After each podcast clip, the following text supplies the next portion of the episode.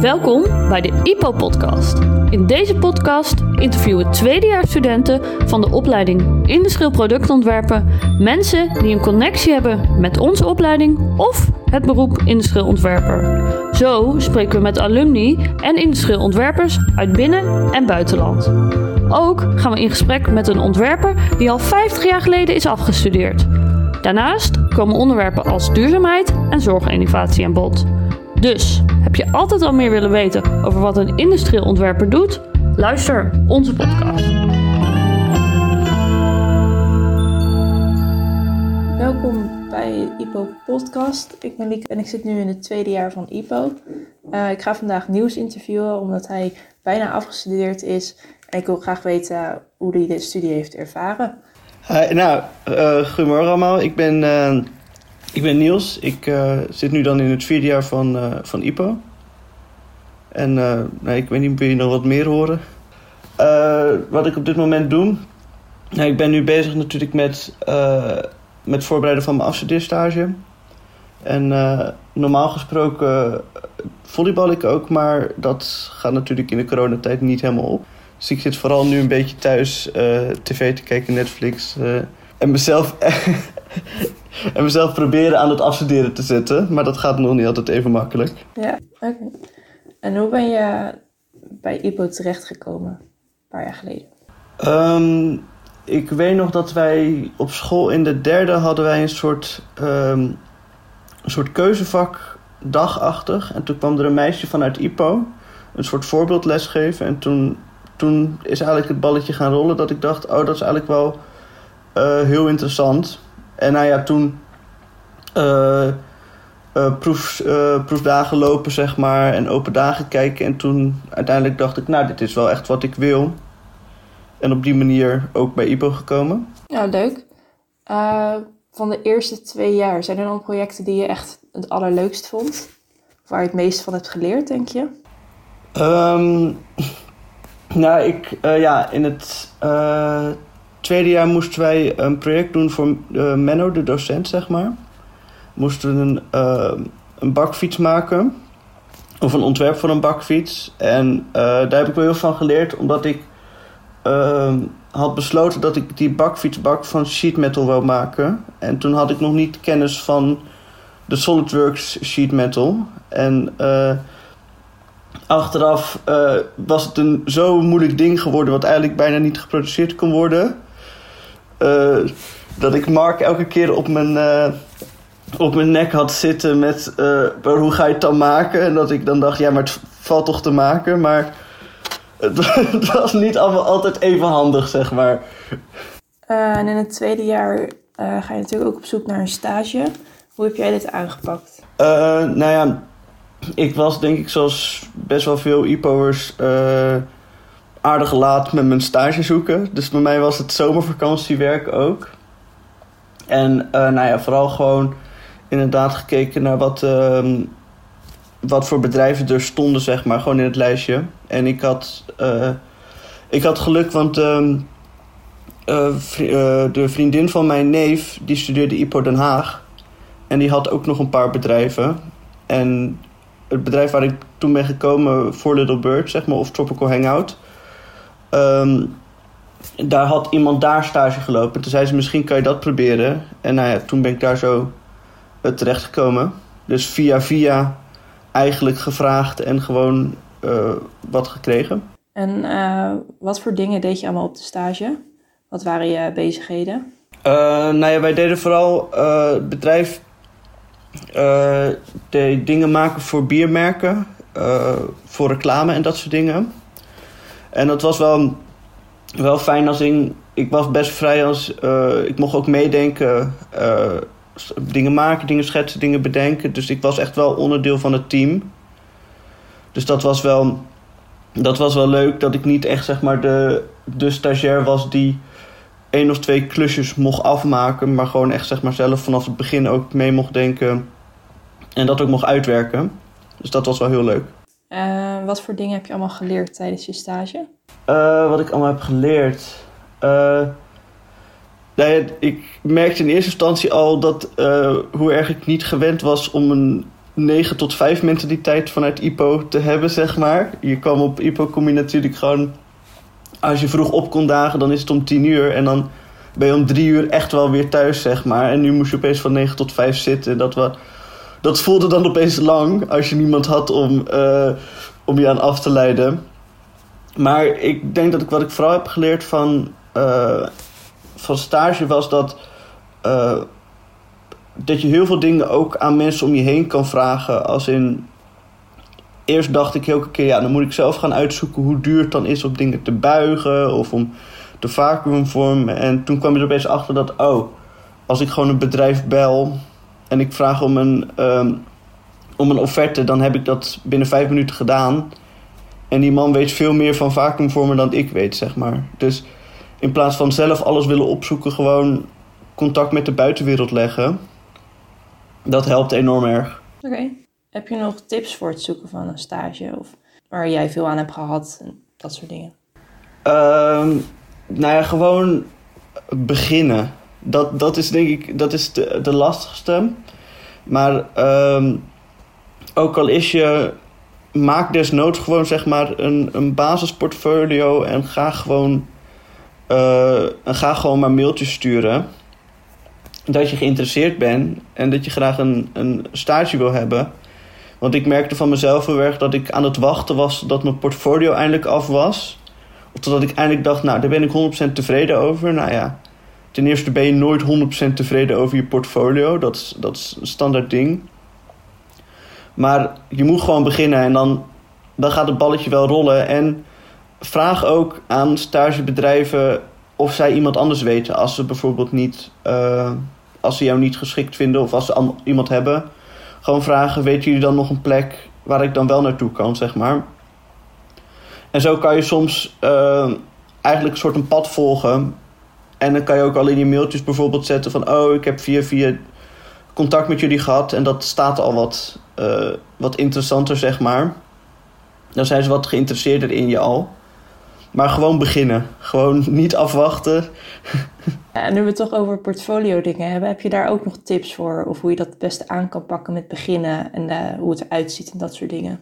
Uh, nee, ik denk dat het. Uh, dat is ook gewoon. Begin met wat je erin wil hebben. Gewoon uh, qua wat voor renders, wat voor foto's. En ga daarna pas echt je, uh, je druk maken om het uiterlijk van je portfolio. Want het gaat natuurlijk vooral om, om de dingen die erin staan. En uiterlijk is leuk, maar daar kan je zeg maar, daar kan je echt maanden aan besteden.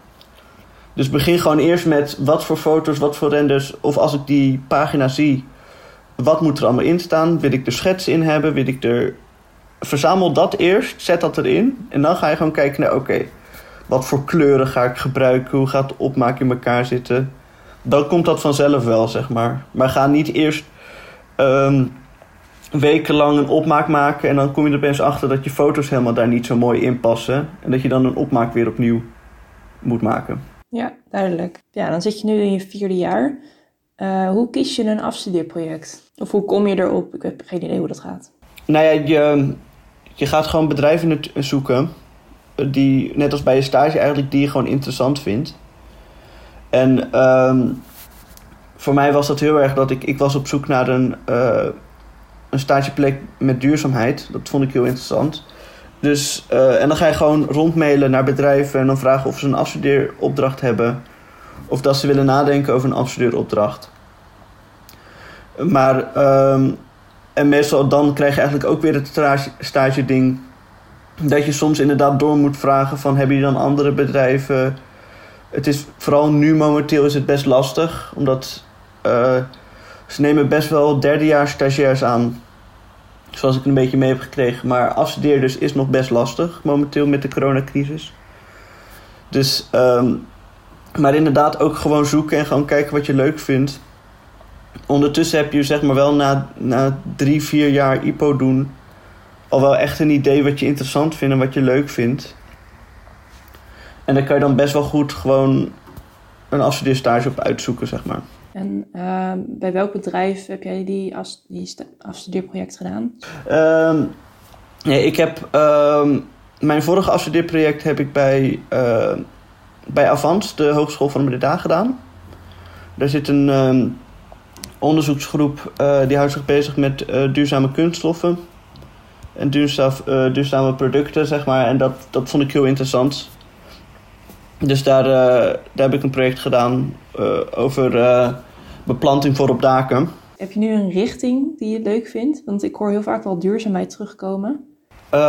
ja, nee, ik vind duurzaamheid heel interessant, maar ik vind vooral producten die waar mensen mee in contact komen, zeg maar. Dus gewoon uh, meubels kan het zijn, maar ook gewoon dingen als een, uh, als een product waar ergonomie in moet zitten of dat soort dingen. Dat vind ik heel interessant, omdat daar een stukje gewoon menselijkheid in zit. En je hebt duidelijk een eindgebruiker. Ik ben niet iemand die per se bij een onderdeel van een machine moet gaan zitten of dat soort dingen. Ik of een megatronica, daar zie, zie ik mezelf ook niet zo snel in. Maar ik vind het vooral heel belangrijk dat ik zeg maar um, me een beetje in kan leven in wie de eindgebruiker is. Omdat het gewoon bijvoorbeeld een, de consument is, zeg maar.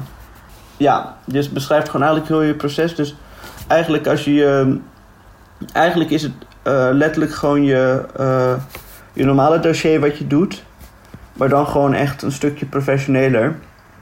Dus je moet nog steeds zeg maar er helemaal doorheen kunnen lezen en kunnen snappen van oké, wat heb jij, hoezo ben je van het idee zeg maar naar het uitgewerkte product gegaan. Maar dat, uh, dat doe je nu in plaats van met uh, fotootjes, doe je dat vooral met tekst. Nou ja. Uh, en wat voor dingen heb je van je afstudeerproject geleerd? Um, nou ja, ik heb van de periode veel geleerd omdat het zeg maar ook, het was de coronaperiode, dus ik denk dat iedereen heel veel heeft geleerd over hoe het is om thuis te werken en hoe het is om zeg maar een IPO-project te doen zonder dat je kan 3D printen of laser snijden of dat soort dingen. Maar ik denk dat ik ook, het is gewoon uh, een stukje afronding zeg maar. Het is, het is eindelijk een project wat je helemaal volledig doet en niet na zes weken alweer mee klaar bent zeg maar. Maar ik heb vooral van geleerd dat je, dat je ook dat gewoon moet aanpakken. Gewoon dat het ding, je moet gewoon beginnen. Het voelt heel groot. Je scriptje voelt echt heel groot. En vooral omdat het het laatste ding is wat je doet. Maar het is nog steeds een, gewoon een project waar je meer tijd voor hebt. Dus eigenlijk is het een ideale pro, zeg maar. En uh, je doet dan nu nog een keer een afstudeerproject, toch? Ja, klopt. Wil je daar ook wat over vertellen? Uh, ja hoor. Ja, ik, uh, ik heb mijn afstuderen niet eh, niet gehaald. De eerste keer door gewoon uh, ook de corona-omstandigheden, zeg maar. Thuiswerken was niet mijn ding. Um, maar ik ga nu afstuderen bij Create for Care. Met een, een voetverwarmer voor, voor babyvoetjes als ze de hielprik krijgen na drie dagen, zeg maar. Dus dat is eigenlijk het is weer iets heel anders. Eigenlijk ook tot. ja ja, totaal niet per se heel duurzaam, zeg maar. Want dat is in, de, in het ziekenhuis natuurlijk niet het belangrijkste. Maar het is momenteel gewoon heel lastig om duurzame stages te vinden, omdat het gewoon allemaal start-ups zijn, zeg maar. En um, alsnog, er zit dat menselijke aspect zit erbij, aangezien je zeg maar een eindgebruiker hebt die, waar je, die zeg maar, het is gewoon een baby waar je mee bezig bent. Dus daar kan je zeg maar wel goed in inleven. Je zit niet met machines zeg maar, uh, te werken.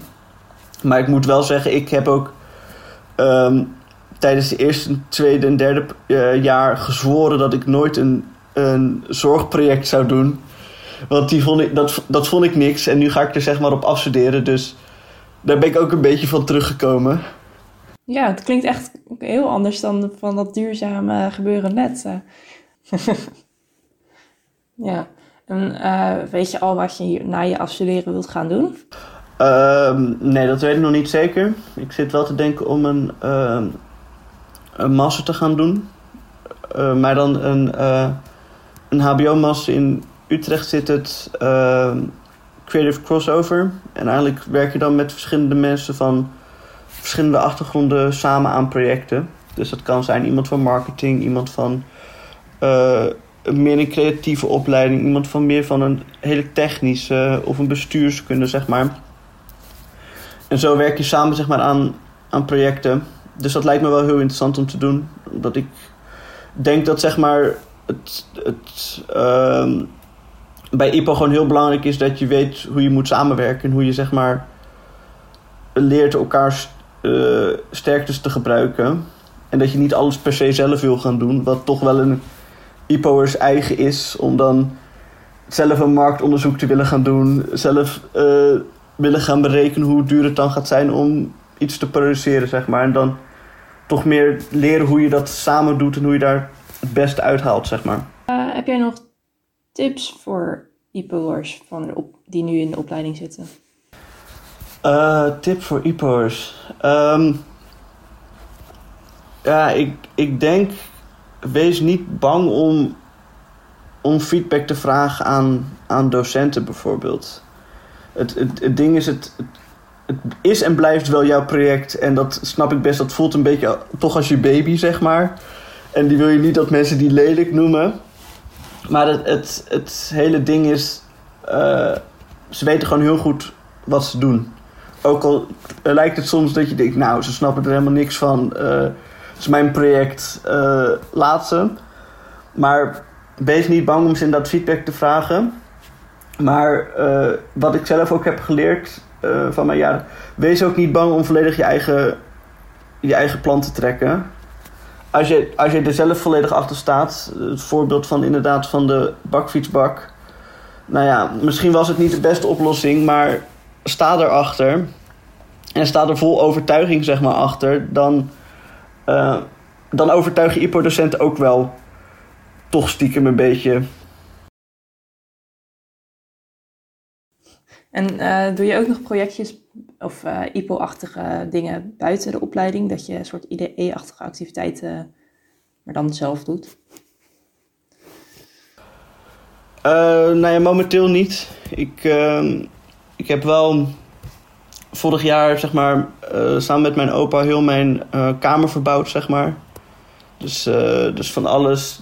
Dus dat, dat was wel heel, heel leuk om gewoon te doen en gewoon ook bezig te zijn een beetje gewoon met je handen werken. Dat soms bij, bij IPO hebben, hebben we altijd natuurlijk snel zoiets van... we gooien het in de 3D-printer en, of in de lasersnijder en zijn we klaar. En dat is ook gewoon heel efficiënt. Dat geven we ook gewoon toe. Maar soms is het ook gewoon leuk om, om een keer zelf achter een machine te staan en zelf iets te maken. En dat dan ook gewoon echt voor je te zien. En heb je nog leuke IDE-projecten gedaan? IDE-projecten? Uh, nou ja, bij ons was in het eerste en tweede jaar was IDE heel anders. Wij moesten zeg maar uh, standaard keuzevakken van de hogeschool doen en, uh, en dan moesten we, hadden we een paar IDE-weken zeg maar. Dus voor ons was het, wij hadden het niet zoals dat jullie het, jullie hebben echt heel veel ruimte voor jezelf om gewoon te bedenken wat wil ik doen en wat voor project wil ik doen achteraf vind ik dat wel jammer, want als ik zie waar jullie dan mee, mee aankomen zetten, wat jullie zelf hebben gemaakt, dan denk ik, oh wauw, wij moesten gewoon drie weken netjes op school zitten en dan, dan had, je, had wel gehaald. Maar dat waren ook maar twee studiepunten. Maar um, nee, dus IDE-projecten heb ik in mijn drie jaar niet zo heel veel, heel veel gedaan. Die heb ik meestal opgevuld met naar de Dutch Design Week gaan en een paar boeken lezen en dat soort dingen ja. En dat is wel jammer dat je dan niet zelf van je eigen project kan starten.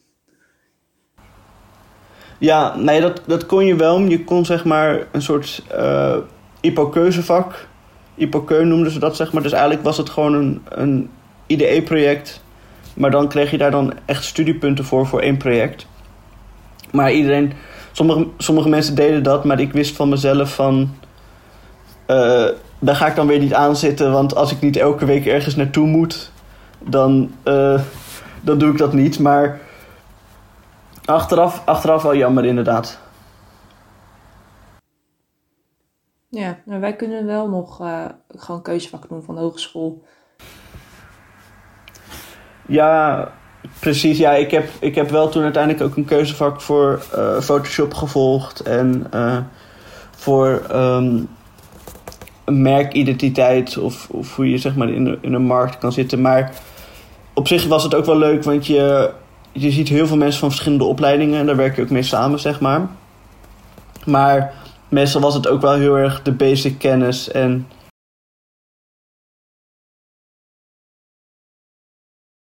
Uh, en dan heb ik nog een laatste vraag met welk project je op dit moment bezig bent. Uh, nou ja, dat, dat gaat dan nu de, uh, mijn afstuderen, mijn babyvoet zeg maar worden. Dus momenteel eigenlijk ben ik nog met niks bezig, behalve met dan het plan van aanpak schrijven zeg maar, voor, mijn, voor mijn afstuderen. Maar dat, dat hoeft pas in februari af, dus dat komt wel langzaam aan, maar dat, dat, dat kan ik nog uitstellen, zeg maar. Dankjewel voor dit interview. Ik vond het heel leuk en interessant. Graag gedaan. En dankjewel voor het luisteren naar deze podcast.